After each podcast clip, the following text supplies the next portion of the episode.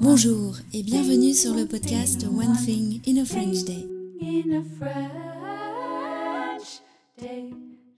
Aujourd'hui, lundi 2 octobre 2023, cet épisode, le numéro 2281, s'intitule Bingo, des phrases qui sonnent juste, la dame au pot de scaf. J'espère que vous allez bien et que vous êtes de bonne humeur. Je m'appelle Laetitia, je suis française, j'habite près de Paris et je vous raconte au travers de ce podcast un petit bout de ma journée. Vous pouvez vous abonner pour recevoir par email le texte du podcast sur onethinginafrenchday.com. Le transcript, le texte du podcast, existe en deux versions, le texte seul ou la version enrichie avec des notes culturelles, des tournures de phrases utiles ou encore des photos quand il y en a.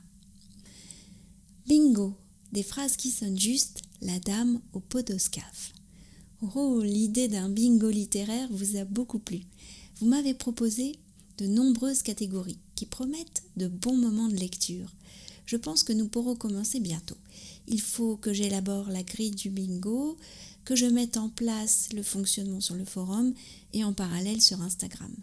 Ça serait chouette de pouvoir échanger des conseils de lecture à cette occasion. Certains d'entre vous sont partants mais n'ont pas encore un niveau avancé. Je pense que nous pouvons contourner la difficulté en proposant pour chaque catégorie des extraits de texte à la place des livres.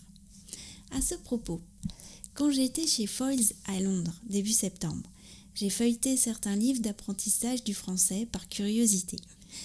Les podcasts que je vous propose ne sont pas des cours de français. Ils permettent surtout de travailler sa compréhension orale, mais aussi de pouvoir faire le lien justement entre les leçons de grammaire qu'on apprend en cours et le français de la vie de tous les jours.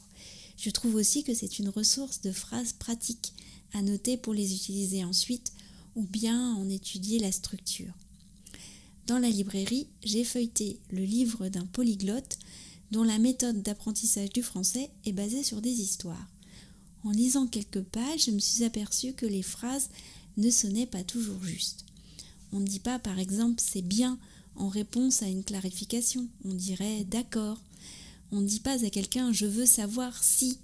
C'était justement l'objet des notes de mercredi sur le conditionnel. On dit je voudrais savoir si ou je voulais savoir si avec l'imparfait d'atténuation. De même pour la phrase. Mes lunettes se sont cassées hier pendant que je travaillais. On dirait plutôt Hier j'ai cassé mes lunettes pendant que je travaillais. Vous voyez, c'est subtil, mais en réalité, c'est ce qui fait tout l'intérêt d'apprendre une autre langue, c'est ouvrir son esprit à ce genre de subtilité. Maintenant, la réponse à la devinette de mercredi.